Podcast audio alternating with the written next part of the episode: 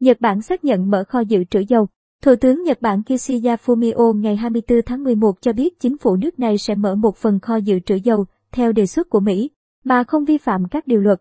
Phát biểu với báo giới, Thủ tướng Kishida tiết lộ Bộ trưởng Công nghiệp Nhật Bản Koichi Hayuda sẽ thông báo khối lượng dầu cụ thể được xuất kho.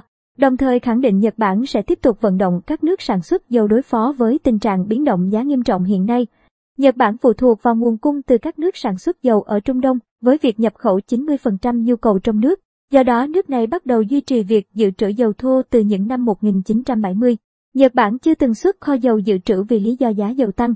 Các quyết định sử dụng dầu dự trữ trước đây được đưa ra đều nhằm giải quyết những lo ngại về nguồn cung sau các thảm họa thiên nhiên và biến động chính trị ở bên ngoài.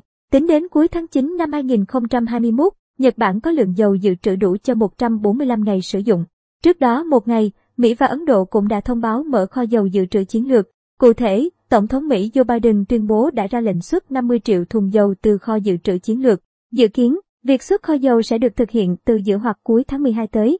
Đây là lần đầu tiên Mỹ phối hợp mở kho dầu dự trữ với một số nước tiêu thụ dầu lớn nhất thế giới. Tương tự, chính phủ Ấn Độ cùng ngày thông báo sẽ xuất khoảng 5 triệu thùng dầu thô từ kho của mình. Ấn Độ, nước nhập khẩu và tiêu thụ dầu lớn thứ ba thế giới. Tổng thống Biden trước đó đã đề nghị Trung Quốc, Ấn Độ, Hàn Quốc và Nhật Bản mở kho dự trữ dầu sau khi chính phủ Mỹ không thể thuyết phục tổ chức các nước xuất khẩu dầu mỏ và đối tác OPEC cộng tăng sản lượng khai thác để hạ nhiệt giá năng lượng.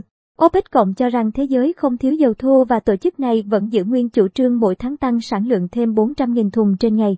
Để tránh tình trạng dư thừa nguồn cung vào năm 2022,